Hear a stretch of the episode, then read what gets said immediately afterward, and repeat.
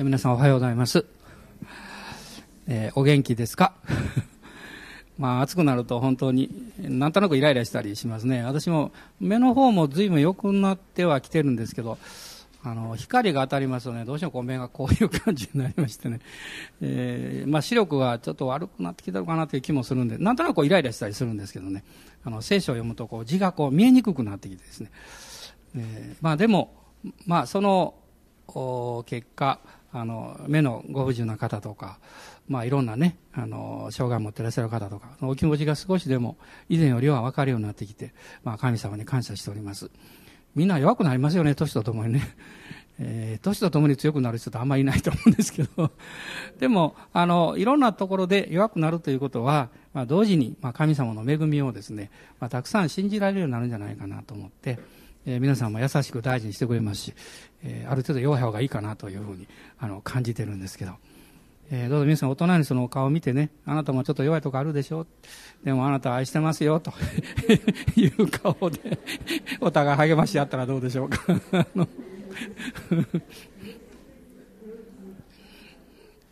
まあ毎月私は新幹線利用するんですけどね、よく考えてみました。売店ですね、キオスクってありますね。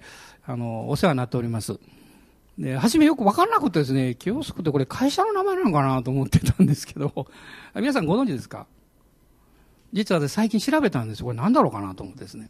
実はキオスクっていうのは実はこれペルシャ語なんですよ。知らなかったですよ。知ってました？ね、ペルシャ語ですよ。これ意味はね、小屋みたいな意味なんですよ。で、まあそれが今はもうこう売店というようなイメージでね、私たちにはまあ親しまれているんですけども、でも助かります。いろんなものが置いてあって、そこで飲み物を買ったり、まあ簡単な食べ物を買ったりね、できるわけですけど、非常に便利なんですね。で、まあ私たちのこう、クリスチャン生活にも、そういう、もっと大事ですけど、そういう部分があります。で、まあ私は今年に入りまして、まあ神様に非常に感謝していることは、神様からいただいたビジョンを回復させられたような気がします。忘れていたわけじゃないんです。でも、もう一度それを新しく信じなさいと。ですから、半年前と今ではですね、私自身が神様からいただいたビジョンに対する姿勢というか、信じ方が随分変わりました。まあ、半ば諦めてたわけじゃないんですけど、まあ、導かれるままでいいかなというふうな様子が強かった面もあるんですけども、今はですね、いや、導かれるんじゃなくて、導こうと。神様を導くわけじゃないですよ。そうじゃなくて、状況をですね、やはり私たちが信仰を持って、いや、私が信仰を持って自分のやるべき分をしなきゃいけないなと、いうふうに、強く感じるようになりました。で、そういうふうにこう考えますと、まあ、クリスチャン生活の一番大事な部分ですね。大事な部分をしっかり押さえておかないと、それが進まないんですね。で、その中心点が何かということを今日このディアコノスの礼拝で一緒に分かち合いたいと思っています。で、最初の御言葉ですが、エペソビトへの手紙の1章の3節です。この1章の3節は、あなたの霊的生活、クリスチャン生活の、これは銀行、蔵、リソースですね。もうすべての源がここにあります。その部分がこの一節の中に書かれているわけです。ご一緒にまず読んでみましょう。はい、私たちの主イエス・キリストの父なる神が褒めたたえられますように、神はキリストにおいて天にあるすべての霊的祝福をもって私たちを祝福してくださいました。天にある霊的祝福。で、なぜこの御言葉を取り上げるかと言いますと、天にある霊的祝福というものを除いて生活するならば、別にクリスチャンでなくてもいいわけです。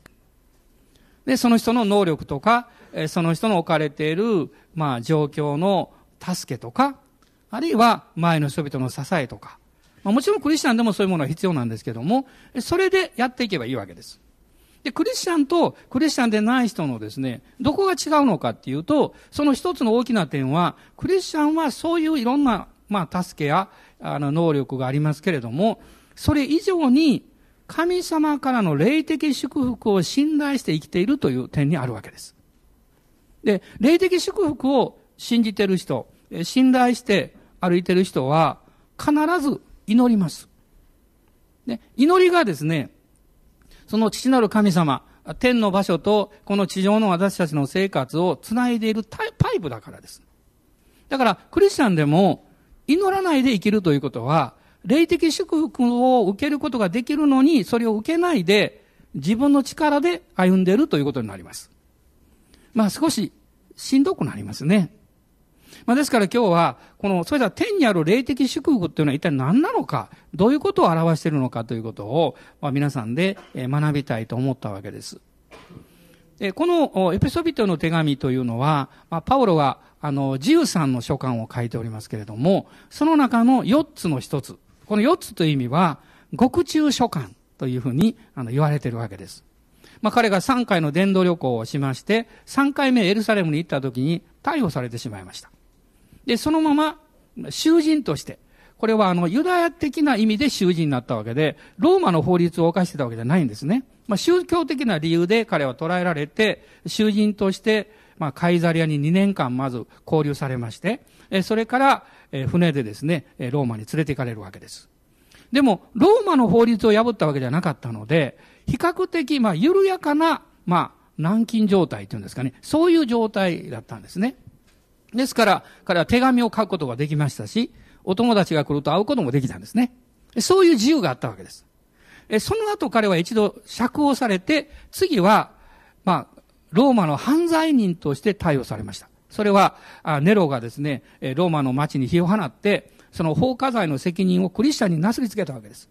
ですから、クリスチャンのリーダーとして彼は逮捕されて、そして殉教したわけです。でもその前の逮捕というのはですからある程度緩やかだったので手紙を書いたんですね。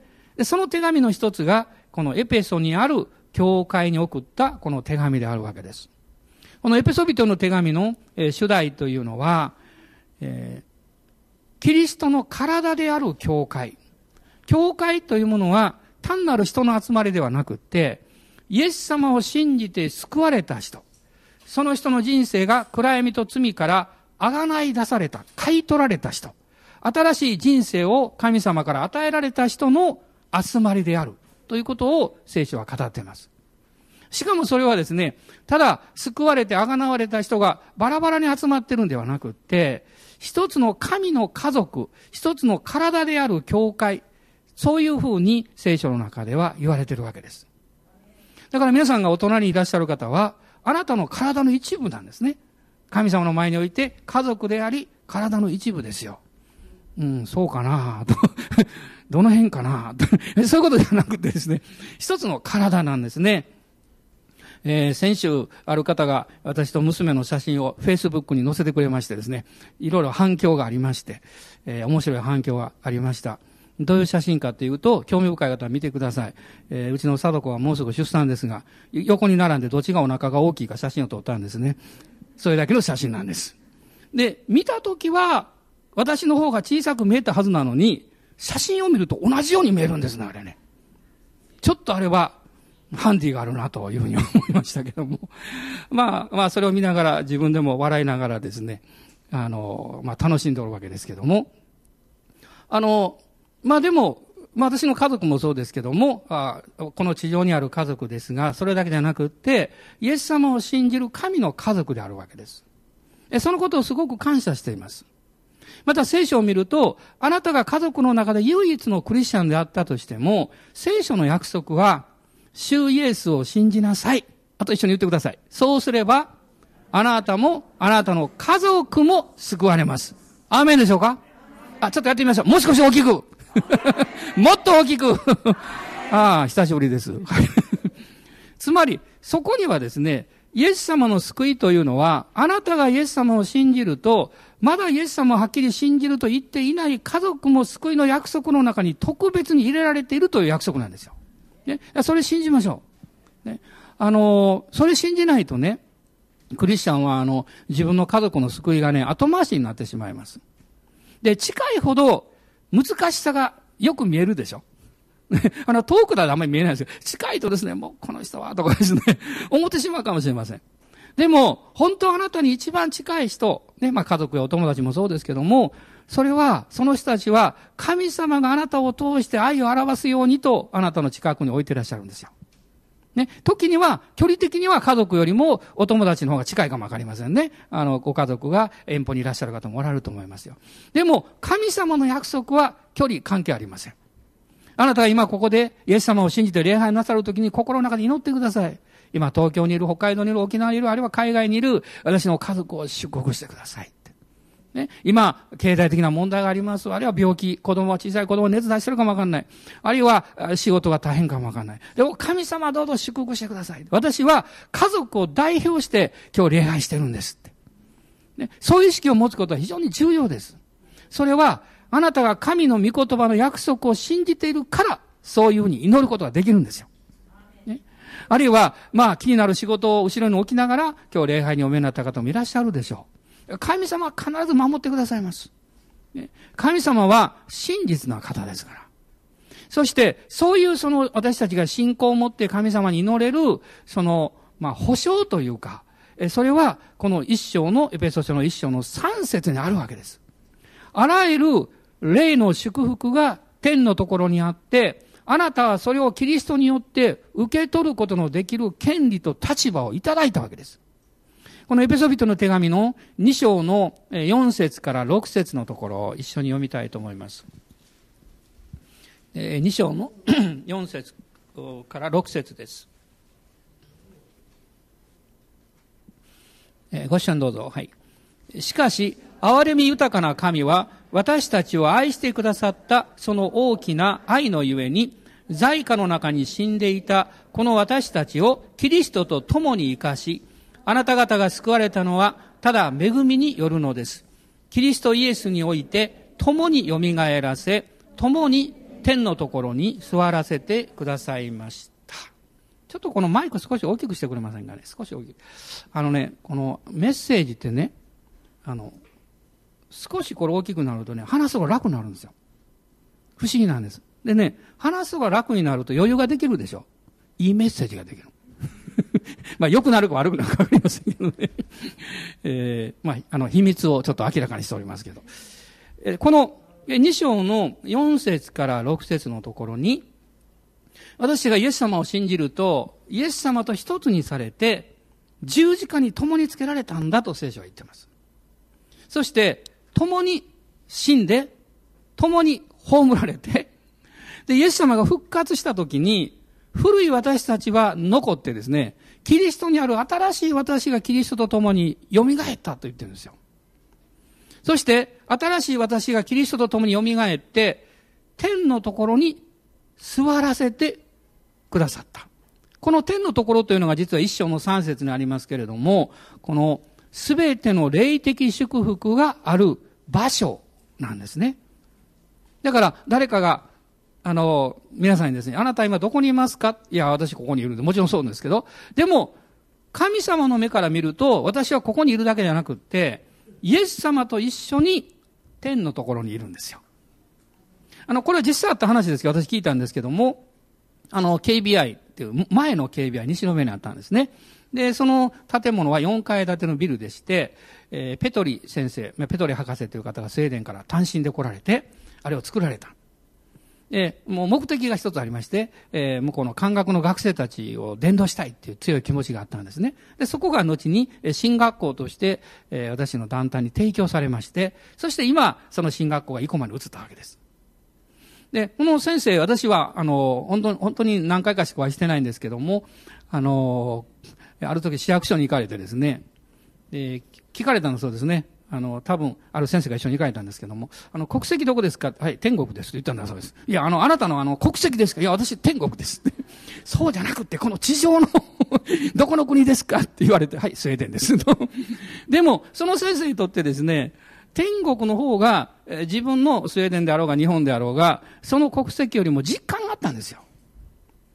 つまり、あなたが、それほどですね、私はイエス様を信じて日本に生まれてる、あるいは、アジアの国に生まれてる、アメリカに生まれてる。それもそうだけれども、イエス様にあって私は今、天国人であるということ。そこにあなたの心を置いて、あなたの意識を置くときに、実はあなたが自分という人生を評価する評価が変わってくるんですよ。ね、もしあなたが今の地上の生活だけで自分を評価したらどうですか？もっと背が高かったらよかったのにとかね、もっとスリムだったらよかったのにとかね、どうして私は語学が苦手なんだろうとかね、私はスポーツが苦手なんだろうとかね、あるいは私の家はどうしてこういう家族だったんだろうとかね、いろんなことがやってくるでしょ。そんなこと考えてもね、仕方ないって言ったらいいんでしょうか。でも仕方ないっていうのはどういう意味かわかりますか？脱線しますが、最近私発見したんですよ。あれ、仕方がないっていうのはやり方がないっていうことなんですよ。で、私は長い間ね、こう仕方ないっていうのは消極的に捉えてたんです。なんか諦めてしまうような。でもクリスチャンになって実はそうじゃなくって、あの言葉はすごい言葉なんです。仕方がないということは、世の中の人はどう考えていいかわからない。どうやっていいかわからない。私たちはわかってます。ね。イエス様を信じて、できる。まあ、オバマさんじゃないですがね。できるってね。イエス様を信じて、できるんだという信仰を持つことができるわけです。人間の方法や人間の能力やそういう限界ではなくって、神様が私にくださった人生があり、使命があり、私にしかできないことがあるんだということを信じるわけです。アーメン。感謝します。もし皆さんがそういうふうに、自分だけじゃなくって、皆さんのご家族とかね、前の人々もそういうふうに見始めると変わりますよ。ね、尊敬するようになります。まあ、この人は風変わりな人だと思ったけど、いやー、これユニークな人なんだって。ちょっと言い方によって漢字が違いますよね。風変わりっていうのとユニークっていうので、全然違うんですけど。でも一人一人はユニークです。ユニークっていうのは唯一という意味です。で、その人しかできない発想があるんです。その人しか思いつかないような考え方があるんです。その人しか選べないような好みの順番があるんです。不思議だと思いませんか？問題は、それをみんなあなたに合わせようとするから問題が起こるんです。ね。なんで私のように好きになってくれないんだと、この順番で。ね。そうじゃないんですよ。神様は、あなたのご家族やあなたのお友達をユニークに作られたんですよ。もし皆さんがですね、今日この礼拝の中で、全くあなたとそっくりな人がいたらどう思います？喜びますか？私は気持ちが悪い。私はそっくりな人はあんまりおってほしくないですね。特に内面までそっくりな人がいたら私は牧師をやめたいと思うかもわかりません。こんな難しい人牧会できます。自分ほど牧会できない難しい人おりませんよ。他の人よりも。ね。だから自分のことはある程度わかるわけですよ。だから神様は一人一人私も含めてユニークに作ってくださって用いてくださるんですよ。ね。お互いが自分ではできないものを相手が持っておったり、あるいは教えられることがたくさんあるわけです。でもそういうふうに見ようとすれば、あなたのこの考え方やあなたの生き方の、いわゆる源、このリソースをですね、天のところに持っていかなきゃいけないんですよ。で、この天にある霊的祝福っていうのは、ここに3つこう表現したんですけれども、一つはですね、霊的祝福とは、神様の御言葉による祝福のことですと。あなたの人生を神様の御言葉によって祝福受けるんだということです。これはね、別に珍しいことじゃないんですね。というのは、私たちのこう生活や人生というのはね、人の言葉によってものすごく影響を受けてるんです。例えば皆さんが朝起きてね、ご近所の方とお会いした、あるいは教会に来て、初めてお会いした、教会でパッタリ朝会ってね、その人が、あ、今日は素敵ですねって言われて気分悪くする人いないでしょ。で、なんとか嬉しくなるでしょ。でも会った瞬間に、ちょっと今日顔色悪いね、とかやるんですね。ほっといてくれよ、と言いたくなるかもわかりませんね。あるいは、皆さんが学校時代に、いい先生たくさんおられるけども、厳しい先生がいてですね、あなたが叱られたとか、ね。あるいは何か嫌なこと言われたとか。実は人間というのは、言葉によってものすごい影響を受けてるんですよ。でも、聖書の御言葉は、神様の愛の御言葉です。ですから、あなたの人生を幸せにして、あなたの人生を健康にして、あなたの人生を良い人生にしたいというのが神様の御言葉なんですよ。だから、特別な形で読むんじゃなくって、神様が私に語ってくださっている言葉として、聖書の御言葉を読むときに、この御言葉があなたの人生の祝福になるんです。私はクリスチャンになって、もちろんなってからですけども、福音書、4つありますね。マタイ、マルコ、ルカ、ヨハネ。この福音書をじっくり読みました。そして、一つのことに気がつきました。イエス・キリストという方は、ものすごく積極的な言葉を語られる人物だと思いました。で、イエス様の言葉をそのまま読むとですね、励まされる。唯一イエス様が厳しくおっしゃった相手は偽善者だけです。もし自分自身を偽ったり、自分の姿を隠したり、なんかかっこよく見せようとすると、聖書の御言葉はあなたにとって非常に厳しいものになります。でもあなたが正直になると、ああ、許されてるんだってわかります。そのままでいいんだとわかります。愛されてるんだなってわかります。私は弱いから力をいただくんだってわかります。でも、弱いのに弱いと言えない人は、力をもらうよりも疲れてしまいます。ですから聖書というのは、自分の姿に対して正直に読むならば、これは神様の祝福をいただく力強い言葉になります。聖書の御言葉はあなたの人生を導いてくれます。詩編の119編の105節を一緒に読みましょう。詩編の119編の105節です。どうぞ。あなたの御言葉は私の足の灯火、私の道の光です。あなたがどうしていいかわからないと思ったとき、これからどうしようかなと思ったとき、もう何にも言わないで聖書を開いてください。ね。いろいろ考えても悩むだけでしょ。もうもちろんいろんな人に聞くのは構わないんですけども、混乱するかもわかりません。人によって意見が違うから。でも、まず聖書を開いてください。聖書を開いて、そして静かに読んでください。そして心の中でこう祈ってください。神様、今私はどういうふうに歩んだらいいか悩んでるんです。どういうふうに選んだらいいか迷ってるんです。どうぞ私を導いてくださいって、ね。すぐに答えが来ないかもしれません。でもあなたがそのように聖書を開いて、祈り心を持って神様の前に出ると、神様は必ずあなたに何か語ってくださいます。あるいは誰かを通して急に何か電話かかってきたり、あるいは友達と出会ってですね、そういう道があるのかということを教えられたりします。問題は、自分で一生懸命頑張ってそれを知ろうとすることです。だから自分で頑張って知ろうとするんじゃなくって、聖書を開いて祈りながら教えてもらうことを委ねるっていうんです。お任せするというわけですね。そして聖書の御言葉というのは、あなたの生き方に対して悟りを与えてくれます。そしてあなたの人生が祝福されるためにはこのことが大事なんですよということを教えてくれます。で、そのことがこうまとめられているところを一箇所だけ読みますが、箴言の3章です。箴言の3章の5節から10節のところを開いてください。箴言の3章5節から10節です。972ページになりますね。ご一緒にどうぞ。心を尽くして主により頼め。自分の悟りに頼るな。あなたの行くところをどこにおいても主を認めよう。そうすれば主はあなたの道をまっすぐにされる。自分を知恵のあるものと思うな。主を恐れて悪から離れよう。それはあなたの体を健康にし、あなたの骨に元気をつける。あなたの財産とすべての収穫の初物で主をあがめよう。そうすればあなたの蔵は豊かに満たされ、あなたの酒舟は新しいブドウ酒で溢れる。聖書はまずですね、どんな時にも主により頼めと言ってます。自分の悟りに頼るな。考えて悟ることはいいことなんですが、そのことに頼るなと言ってます。ね、それは一つの助言に過ぎない。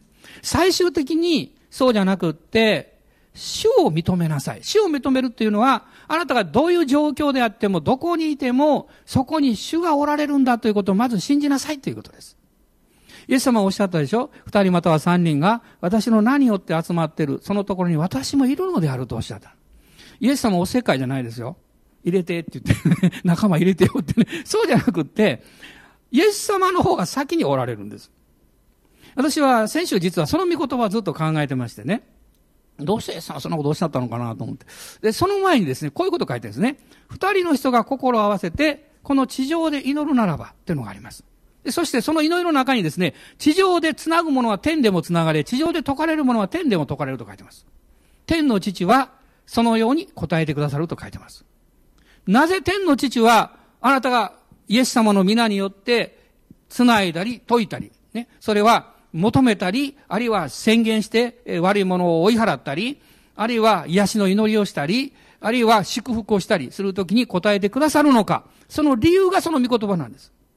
イエス様が真ん中におられるからなんです。で、だからイエス様おっしゃったんです。あなたが私の名によって祈るときに、どのような祈りであっても、私はその真ん中にいるんだよとおっしゃったわけです。で、イエス様がそこにおられるということを認めることが、まず私の生活の一番根本的なことです。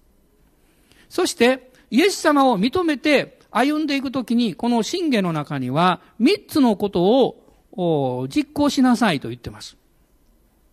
それは、主に信頼すること。今言いましたが、主に信頼すること。2つ目は7節にありますように、悪から離れなさいと言ってます。悪いことから離れなさい。ね、例えば皆さんがですね、食卓に、何かたまたまこう、もう暑いですからね、ちょっと傷んでしまったものがあったとしますね。しばらく食べる機会がなくって。でもしばらくもう置いとこうか、せっかく買ったんだからって置いときますか？そんなもの置いといたらですね、子供が知らないと食べてしまうかもわかんないし、うっかりですね、何か口に入れてしまったらお腹壊してしまいます。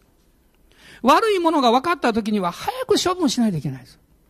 あなたの目や耳やあなたの行動が悪いものに関わっていく、そういうものがあるならば、いつまでも放っておかないで早く処分することです。悪から離れようとですか言ってます。悪を近くに置いていてはいけないんです。それをあなたから離さなきゃいけない。そういうものを聞くのをやめなきゃいけない。見るのをやめなきゃいけない。そういうものを触れるのをやめなきゃいけない。離れようと言ってます。離れるってことは大事なことなんですよ。ね、そうすれば、神様が良いものを近くに置いてくださるようになります。3つ目のことは、この9節の中にありますね。あなたの財産とすべての収穫の初物で主を崇めなさい。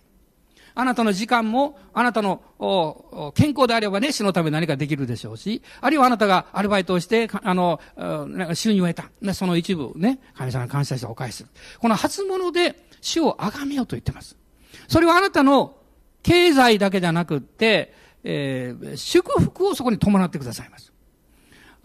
昨年から私が何度か言ってると思いますけれども、クリスチャンでもですね、その人の能力とその人の置かれた状況だけで何かをやろうとする人と、必ず神様からの祝福をもらって行動を起こす人と2種類います。私は後者の方であってほしいと思います。ね。どこが違うんでしょうか？あなたがもし良いチャンスが与えられたからそれをするんだ。私はそれをしたいからそれをするんだ。というふうに勝手にやってしまっても、そのこと自体は成功するかもしれません。ね、そのこと自体が悪いということじゃありません。でもそれはあなたの働きで終わります。でももしあなたが何か行動を起こすときに、霊の祝福をまずもらうことです。霊の祝福をリーダーや、あるいは兄弟姉妹たちから祈っていただいて、祝福をもらってそれをするならば、そのことが成功するだけじゃなくって、神様からの祝福を経験できます。で、神様からの祝福ってどういうふうに経験していくかっていうとですね、そのことが一つの出来事、結果で終わらなくって、そこに神様の導きや計画を見出すようになります。これは大事なことですよ。私は伝道者とね、副牧師を長い間してたんですよ、母教会で。ね。私の教会にもそういう人たちがもっと必要なんですよね。もうこの規模になりましたから、必要なんだけども、長い間してました。で、長い間してるとね、自分の領域というものに注意しないとね、無意識のうちに領域、私の領域を超えて判断したり決めたりしてしまうことがあるんですよ。わかります？言ってることね。だから、本来は、もうこのことは主任の先生に尋ねて決めなきゃいけないのに、通常はこうだからもういいだろうということで、私が、大丈夫です、そうしたらいいですよと言ってしまうことがあるんです。でも、これは間違ってます。私はある時ですね、それ大きな問題じゃなかったんですけども、ちょうど、私のそばに、非常に優れた立派な姉妹がいまして、リーダーの方がね。で、いろいろ話をした時に、誰かがやってきてですね、先生どうしたらいいでしょうかって言うから、主任の先生に聞いても多分同じ答えだろうからと思ったんで、いいですよと、そうしたらいいですよって言ったんです。で、その後で、その人が帰った後で、その姉妹が言ってくれました。先生ね、それは、あなたが決めていけないじゃないですかって。ね、主任の先生にちゃんと話して、同じ答えをもらうにしても、それはそうすべきじゃないんですか？たった1回です。その人が私言ってくれた。そして私はその時学びました。あ、そうだったなと思いました。それは決めたことが間違っているとかいうことではなくって、私がそうすることによって、霊の祝福をもらうことができるんです。私は皆さんが何か物事を決めるときに全部私に相談してくれと言ってるんじゃないですよ。そんなことされたら私の方が逃げたくなりますからね。そうじゃないんです。でもあなたも判断できると思います。もしあなたが何かをするときに、これが教会としての動きや働きに関わりがあるとき、勝手に決めちゃいけません。あるいは自己承諾はダメです。本当にそのことを一緒に祈ってもらったり相談する必要があります。あなたがこれが最高だと思っても、ひょっとしたら、この全体として見たときにはそうでないかもわからないです。でも私が一番言いたいことはですね、この霊的祝福を経験していったときに、だんだんと私たちは減り下るということです。霊的祝福というのは、その自分の小ささをどんどん教えてくれます。そしてイエス様の大きさを教えてくれます。で、主に従っていくことによって、受ける恵みというものが、自分の能力や何かチャンスだけを用いてこう決めていく結果の良い結果を得ようとすることよりもですね、はるかに素晴らしいんだということを私は皆さんに申し上げたいと思うんですね。で、この御言葉にありますように、主に信頼すること、悪から離れること、そしてすべての初物で主を崇めなさいってね。この基本原則をあなたの生活の中で実行していくならば、あなたは主に頼り、主からの霊的祝福を間違いなく受けていきます。なぜかというと、神様はね、あなたを祝福したいからなんですよ。勘違いしないでくださいね。私たちが何か主に祈ったり捧げることによって主から受けるんじゃないんですよ。全く逆です。それは律法の考え方です。神様は、あなたを祝福したくてしょうがないんです。だからあなたが祝福を受ける妨げをあなたから取り除きたいと思っておられるんですよ。この申命記の8章の18節を開いてください。申命記の8章の18節です。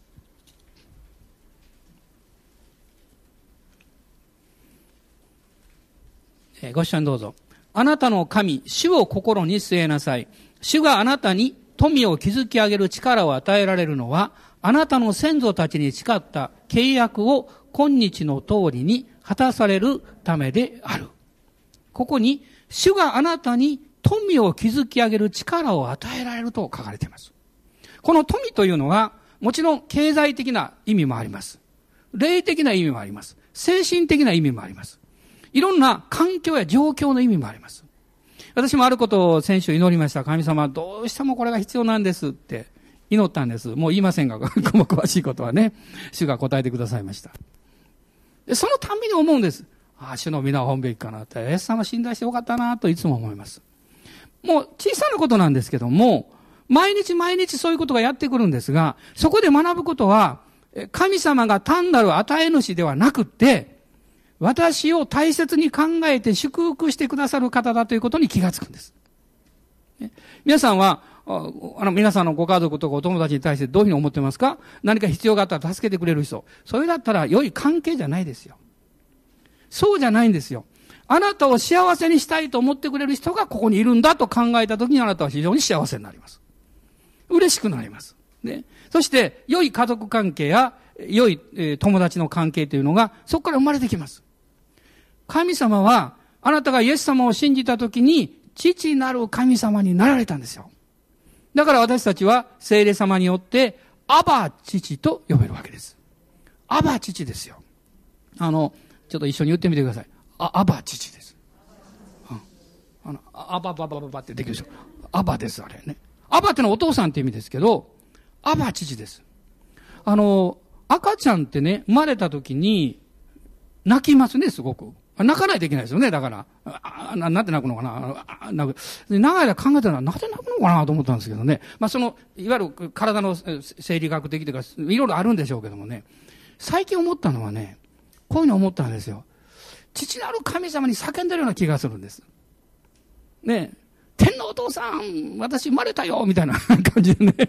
これからね、生まれたからよろしくねみたいなね。でも、そういう心の中の、いわゆる赤ちゃんが泣くのは理性的に泣いてるわけじゃないんですから。ね。もう存在的に泣いてるわけです。もうそれは理屈を超えてるわけです。でも、その叫び、この叫びというのは実は、聖霊によって新しくまだ生まれ変わる必要のある叫びなんですよ。ね、どんなに可愛い赤ちゃんでも、この地上で生まれた時は罪人なんです。でも、イエス様を信じて、その人が、聖霊様がうちにおいでくださった時から、別のアバが出てくるわけです。ね、天のお父様という意味のアバが出てくるんですね。天のお父様、アバ父という、その祈りが実はクリスチャン生活のこの根底にあります。この三つ目のことで、そのことを書いてるんですけれども、その聖霊様がイエス様を信じてあなたの中においでくださって、あなたの霊に証しをしてくださって、そしてあなたを導いてくださるということです。で、聖霊があなたのうちにおいでくださって、その証しをしてくださるときにですね、聖霊様の働きというのは、霊的祝福をあなたが人生の中で受けやすいようにいつも働きかけてます。受けるためにどうしたらいいんでしょう。例えばですね、誰かがね、私のところに、これ差し上げますけどね、ちょっと重いんです。すごい高価なものなんだけど、重いんですって言われたときに、私が指かなんかでこう、怪我をしてるとどうなんでしょう、これ。受け取れないですよ。ちょっとこの辺で挟みますから、みたいな感じでね。だから、受け取るためにはですね、まず、受け取る器が健全でないといけないんですよ。だから、聖霊様が働かれるときには、実は、あなたにまず癒しを与えられます。癒しです。内面の癒し。その内面の癒しの一番重要な部分は、あなた自身に対するセルフイメージが健康になるということです。ね、セルフイメージが低いと、必要以上に傷つきます。これ実際あるんですけれどね、ある婦人の方が、まあ私は CPM の集会行ってますから、ある何年か行ってる時にその集会に来られていた方がね、ある時私にこうおっしゃったんですよ。今日はね、先生一つ報告がありますって言ったの。で、その方は、すごく田舎の方に、いらっしゃって、もう周りはもう古いこうね、仏教が非常に強いところなんですね。で、ご家族もみんな熱心な仏教徒だし、姑さんがいらっしゃって、難しい状況の中にある。でもその人はクリスチャンになったんです。長い間クリスチャンなんです。でもいつも自分はこう迫害されてね、大変な状況なんだということを、まあ苦しんでおられた。で、ある日私のとこ来ておっしゃったんです。いや、先生ね、目が開かれましたって。実は、私は一つのことを気がついたんです。私はもう、確か6人か7人兄弟でもともとですね、何か自分の存在っていうものが、いてもいいのかな、みたいな感じてね、こう大きくなったんですとおっしゃいました。で、そういう中でですね、気がつかなかったんだけれども、自分自身のセルフイメージが非常に低かったということに気がついたって言うんです。で、セルフイメージが低いとね、周りの人が、それ大丈夫と言っただけでも叱られたと感じるんです。わかります？叱ってんじゃないんですよ。大丈夫と言ってるんですけど、セルフイメージが健全だと、ありがとうで済むんですね。セルフイメージが低いと、あの人きついこと言うな、とかですね。どうして私責めるんだろうとか。そういうふうに受け取ってしまうわけです。だから、実は私の家族や、お友達もね、実は私のために言ってくださっていたことがたくさんあったのに、自分のセルフイメージが低かったので、私はいつも叱られてる、迫害を受けてる、厳しく言われてるんだというふうに勘違いしていたんですということに気がついたというんですよ。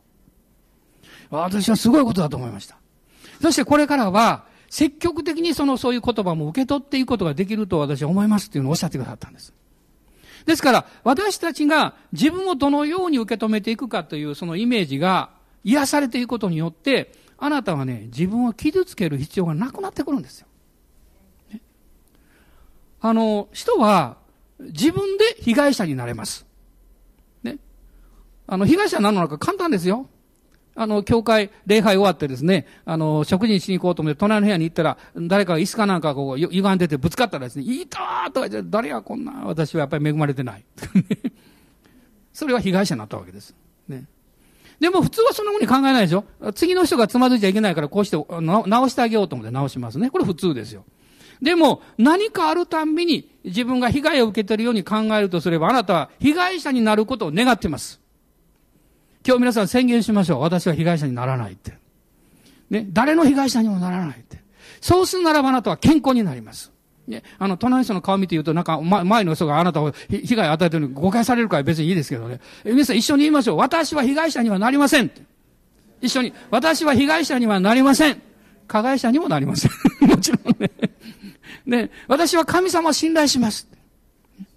一緒に言いましょう。はい。私は神様を信頼します。神様は私に良いことをしてくださいます。アーメン。ね、アーメンだけ隣の人と一緒に言ってください。アーメン。アーメン。そうですよ。どうぞ皆さん、イエス様を信じる人は被害者にならないでください。加害者にもならないでください。むしろイエス様は十字架によってあなたを癒し続けようとなさっています。この癒しの中で、実は大事なことが一つあります。それは、聖霊があなたの心の中にあなたの過去の不従順や過去の失敗や過去の傲慢さを示されたときに、すぐに悔い改めることです。すぐに悔い改めることです。私は自分のことも含めて言ってるんですけども、いろんな方とお会いしてね、その人の人生がこう苦々しい人生だと感じてる方、結構おられるんですね。その苦々しい人生だとこう感じておられる方の大半は過去に問題があります。その人がその経験してきたことと何か関係があるの、ものすごく。で、クリスチャンになった時に確かに、その時から変わっていくんですけどね。変わっていくんですけども、その過去の問題に関しても実はあなたが一つ一つ解決をしていかないと、それがこう引きずってくる場合があるわけです。わかりやすく言うとこういうことです。あなたの今の人生をあなたの過去に支配させてはいけないということです。あるんでしょうか？あなたの過去があなたの今の生活を支配してはいけません。そのためにはあなたは過去を許し、過去から癒される必要があります。過去が癒されて変えられていくためには、あなたが今の生活において悪い影響を与えている過去の経験や許せなかったことに対してそれを許す必要があります。そこに悔い改めがいるんです。クリスチャンの場合でもあるんですね。この間ビル先生もおっしゃってましたけどね。例えば5年前に主が導かれてこういう決心をした。でも私は従わなかった。ね。あるいは10年前に主がおっしゃったことがあって、私は従おうと決意したのに、もう1年ぐらいでやめちゃったとか。ね。やめることが、間違っていたんではなくって、そのことをはっきり主の前に、きちんとしないでやめてしまったということです。そうすると不従順になります。あなたができないんであれば、神様今までやってきましたけど難しいからもうこれやめますと言えばそれでいいんです。でも人間はね、傲慢になってだから言えないんです。ね、傲慢になるとますます言えなくなるんです。でもそういうものが過去に残っていると、それがですね、今のあなたの決断することやあなたの生き方の中に実は内側からね、ものすごい影響を与えてくるんですよ。だから聖霊様が、あなたが主の臨座の前に出ていくと、そのことを示してくださるはずなんです。ね、示されたときに、主は私は3年前にこういう決心してね、できませんでした。許してくださいって。そう言ったとあなたは解放されます。そしてあなたは自由になります。責められる必要はありません。イエス様の父を仰いで自分を許せばいいんです。イエス様の皆によって私は自分を許しますって。過去の失敗も許しますって。でも、うやむやにしちゃいけないんです。隠しちゃいけないんです。あたかもそういうことがなかったかのように振る舞っちゃいけないです。正直である、誠実であるということですね。で、イエス様の十字架の許しというのはですから、今のあなただけじゃなくって、あなたの過去にまでずーっと触れてくださる。今日皆さん、決心しましょう。私の人生を私の過去に支配させないって。ね、私はキリストにあって新しく作られたものだ。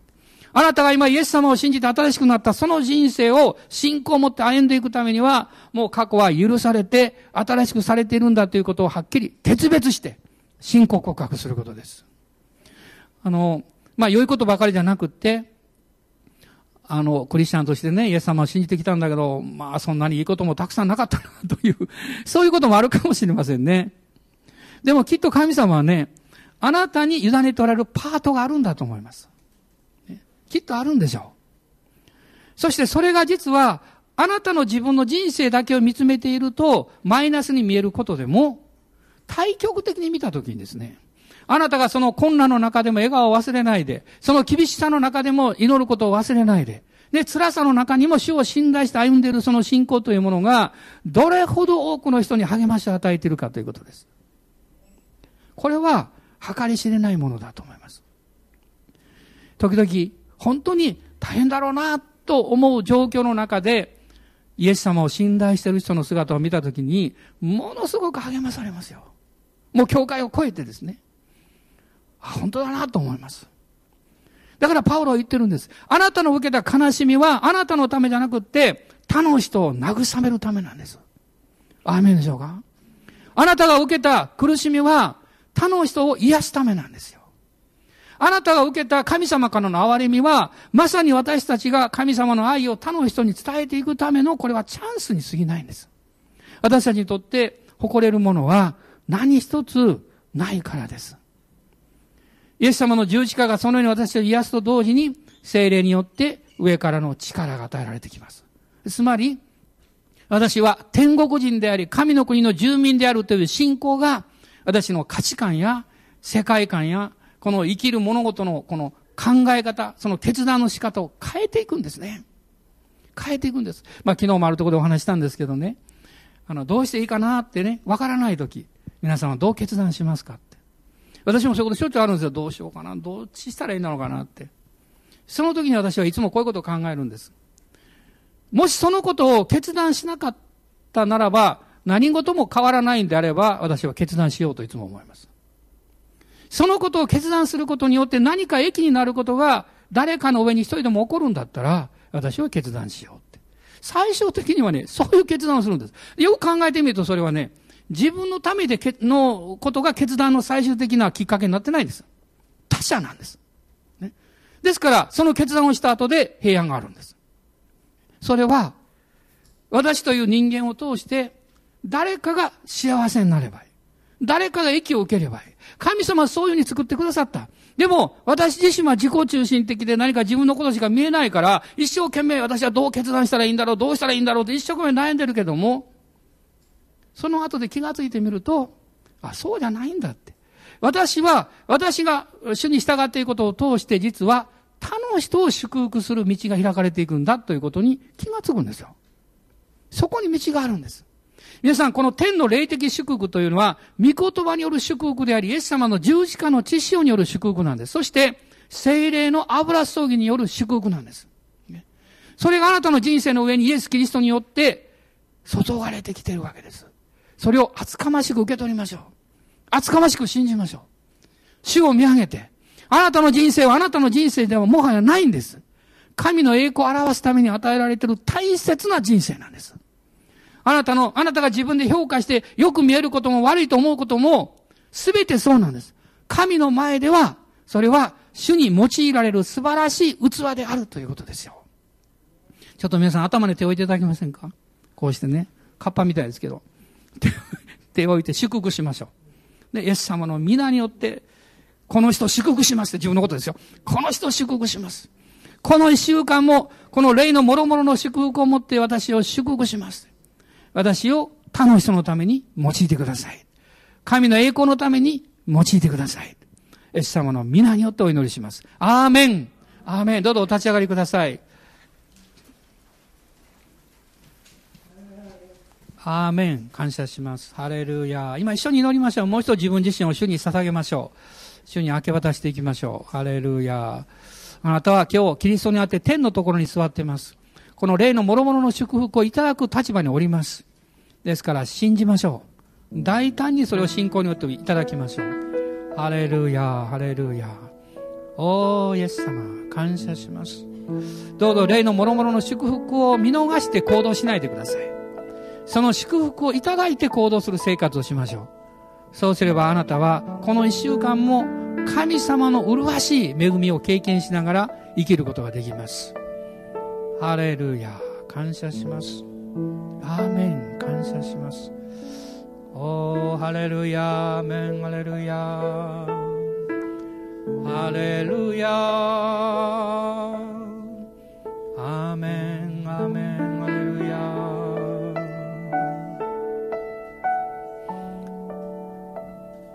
キリストにある霊の諸々の祝福を受け取る妨げになっているものは何かあるんでしょうか？もし主が今日それを示されたならば、どうぞ考え込まないですぐ悔い改めましょう。そしてすぐ離れましょう。すぐ決断をしましょう。主よ、私はあなたのものですって。あなたに従いますって。アーメン。感謝します。ハレルヤ。おー、ハレルヤ。天のところとこの地上行ったり来たりするクリスチャンじゃなくって、キリストと共に神の御に座しましょう。そこから考えましょう。そこから信じましょう。そこから祈りましょう。アーメン。あなたは愛されている人ですから。